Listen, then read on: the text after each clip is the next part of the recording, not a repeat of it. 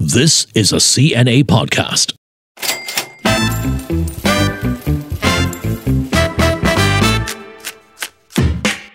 Hey, welcome back to Money Talks. I'm your host, Andrea Heng.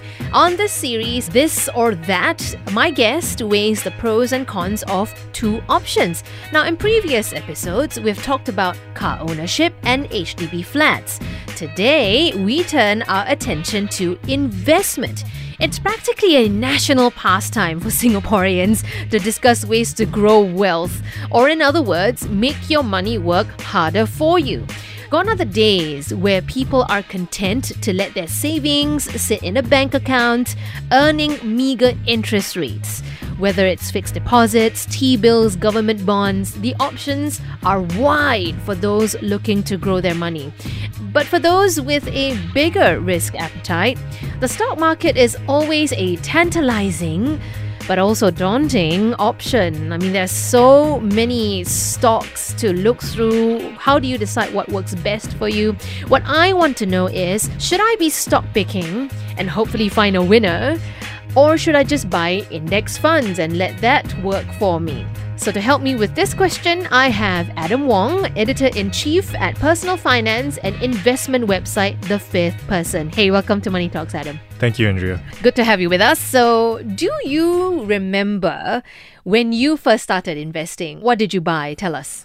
I actually started investing in probably the worst possible time. it was just right before the financial crisis in 2008. Oh, okay. Yeah. So Alright. I was looking at some of the US stocks, mm. and at that time, I was just dabbling into things and I thought I was doing the right thing. I was learning how to do it, you know, but then the crash came and everything went down. And then that became the best time to invest, actually. I know, I know. Like people almost wait for markets to crash just to invest. Correct. What did you buy? I bought a bank So you bought a banking stock. Yes, and I was a customer of the bank as well. I go to its branches almost every month. Looks good on the surface, but then it really takes a trained eye to have a look at what's happening, you know, because that was the start of the financial crisis. Yeah. And I realized uh, on hindsight, I wasn't well equipped enough to understand that stock. And Yeah. then it went down and lost a bit of money on that one. Yikes. Homework always helps, man. So, what was your motivation for getting into investments in the first place? So, before you decided on buying this banking stock, Mm-hmm.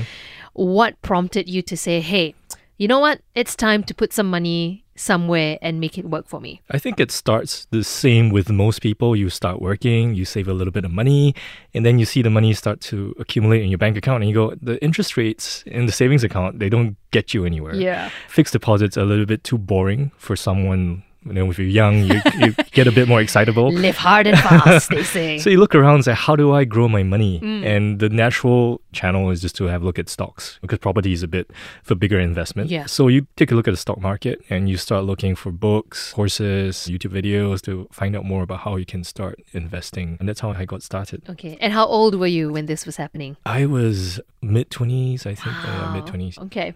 Do you find more and more Singaporeans getting into investing?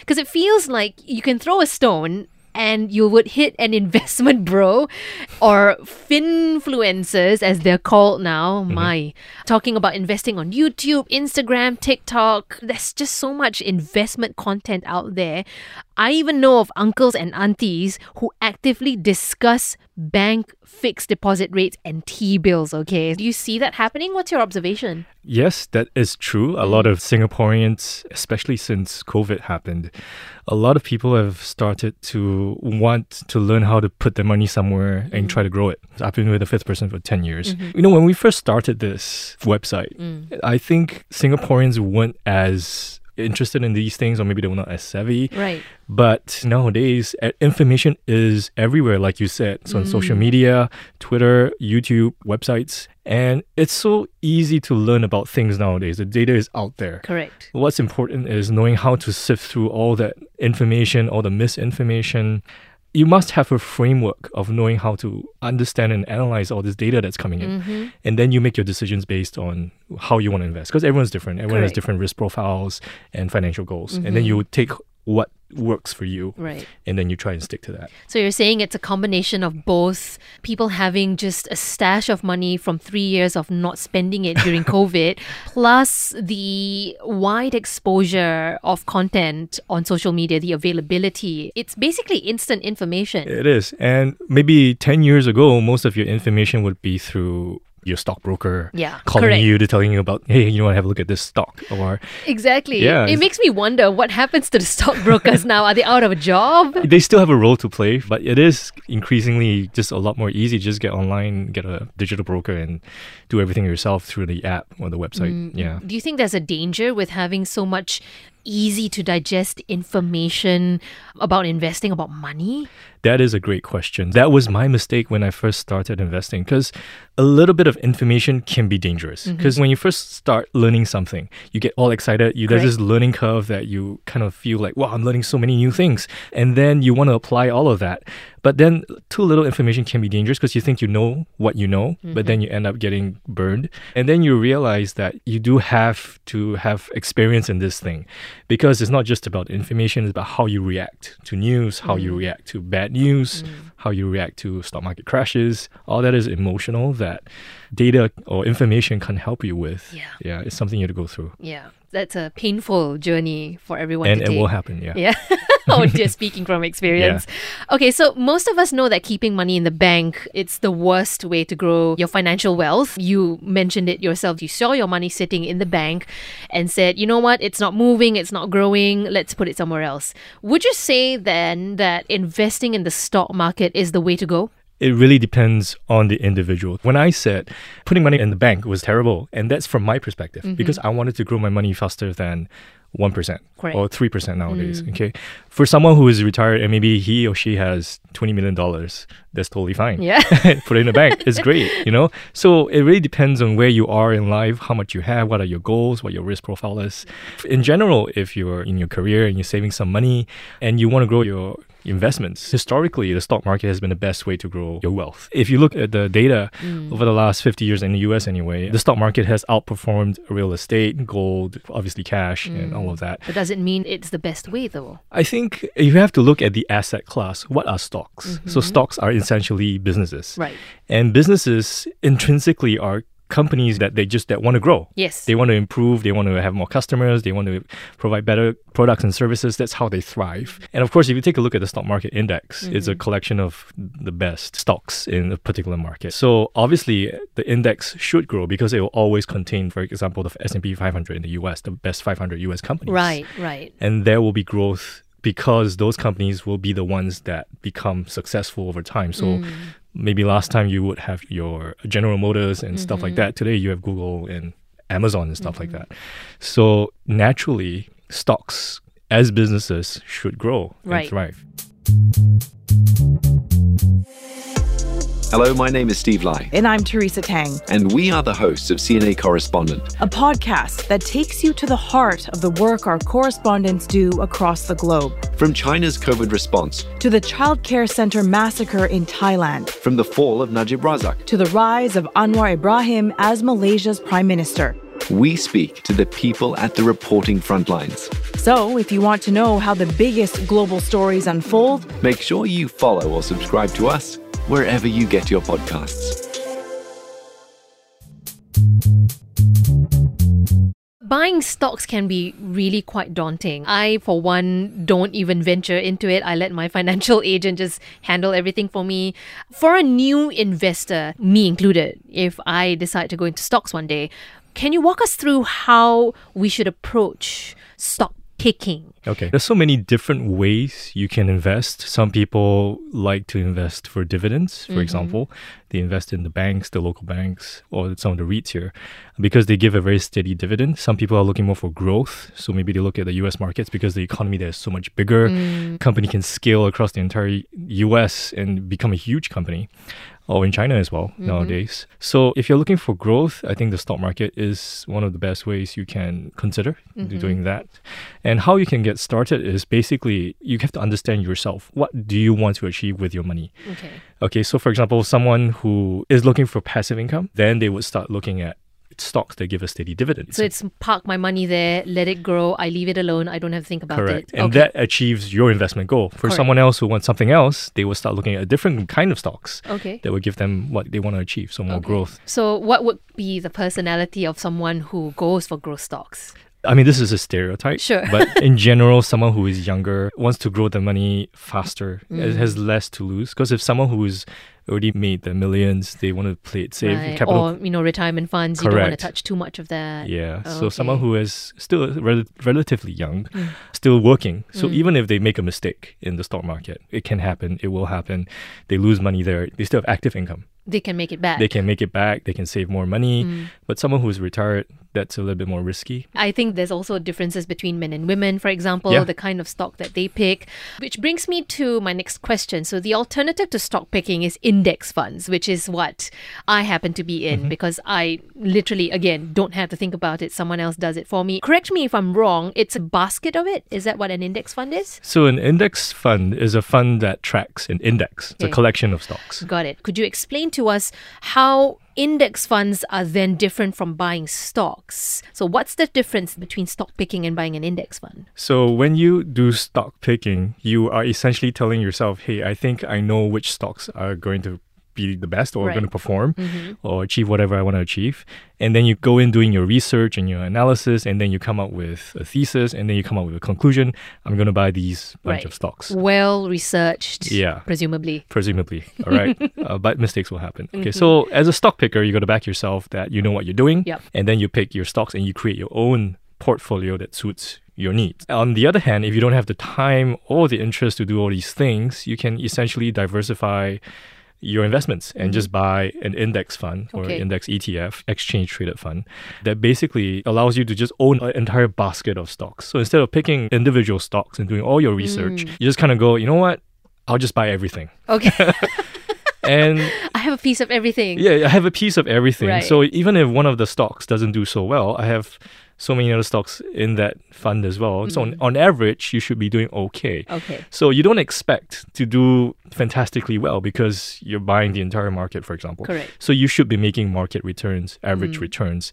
But that's okay because if that's what you want and that suits you, there's a totally fine way to invest. Would that necessarily mean that there are fewer risks with buying an index fund versus stock picking? In general, you could say that because then you kind of like diversify your risk across a whole range of stocks. Correct. But it depends on the index as well. Sure. So Okay. if we're talking about the broad-based index indices like the Singapore STI Mm-hmm. or the S&P 500, they represent the country's stock market in a Right. sense. Mm-hmm. But if you go with a more specific index, like electric vehicle index, so that gives you exposure into the electric vehicle industry. Right, So right. that one could be a bit more tricky. Okay. Okay, So, so- there are specificities Yes, there, within the index fund market. there's so many different funds out there that have give you exposure to different sectors and different industries. But of course, the most diversified kinds are those that just basically represent the whole market. Mm, Yes. Okay. Where does an exchange traded fund or an ETF sit in all of this? So an exchange traded fund is a, essentially a fund. Typically, you buy funds through over the counter that invest in these basket of stocks or assets. Uh, It's grown in popularity over the last 10, 15, 20 years. Nowadays, the funds are listed on the stock exchange. So they are traded like a stock. Right. So you can buy and sell anytime you want based on the price at that point in time. Uh, it gives you that liquidity and flexibility. So it is a fund, but trades like a stock, which gives you that flexibility as well. So that's called an exchange traded fund, which is extremely popular and the fees are extremely low as well. It suits a lot of people because it gives them diversified exposure to a particular country or sector for low fees. Okay, so let's now zoom out a little bit and talk about the stock markets. They are very volatile mm-hmm. given the current macroeconomic conditions. One day, good news, the markets are rallying. The next day, it's a decline. This index has lost this much. It's so unpredictable. And it's almost a challenge to not react emotionally mm-hmm. to news like that, right? So, in such an unpredictable environment, should your average retail investor just give up trying to time the markets or look for undervalued stocks and just buy and hold index funds? Yeah, so for the typical person who doesn't have the time or the interest to do all these things, then definitely an ETF is a great solution to that. Passive way of investing, you just kind of like dollar cost average. Most people do that into a particular ETF that they like, and then they do it over a number of years because over the long term, the stock market has performed very well. We can't say that future performance will e- equal to the past as well. Sure. But in general, yes, the data historically in the US and Singapore, the stock market has performed pretty well. So the ETF gives you the exposure to the entire market, mm-hmm. and then you can just dollar cost average over a period of time. Okay. 20 years from now, it should be worth a lot more. And that's the way that many people can start investing. If you are interested in investing, you really want to get into the nitty gritty and the nuts and bolts into what makes a great company great and how they can outperform their competitors or the general market, and you really like doing that, then by all means, you can do that as well. And some people do a mixture. So mm. maybe half of their portfolio is into ETFs, diversify that part. Mm-hmm. And a certain part is like, this portion of the portfolio, I want to stock pick. We talked about this earlier about how there are certain stereotypes where those who are older they would invest in something that's a little bit more steady, mm-hmm. whereas a younger person with a longer career runway would invest in a more adventurous path.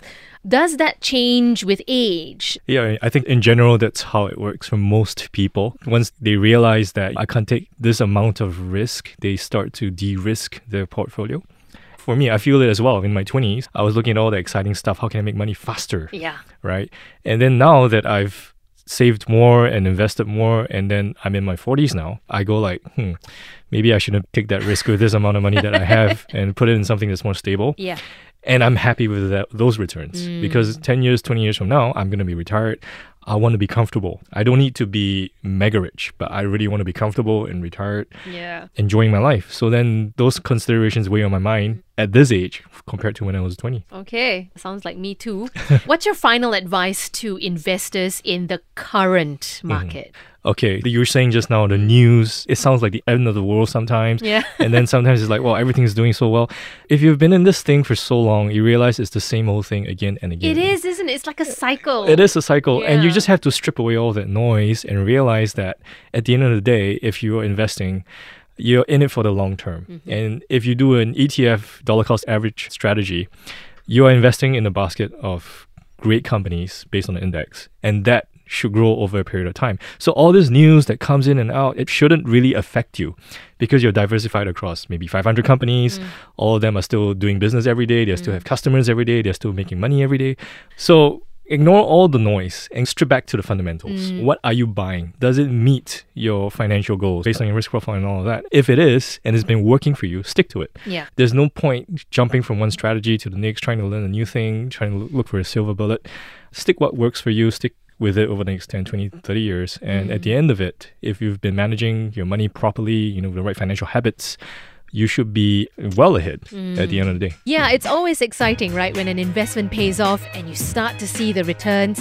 You know, any investment carries risk. So understand your own risk appetite and do your homework before committing your hard earned money.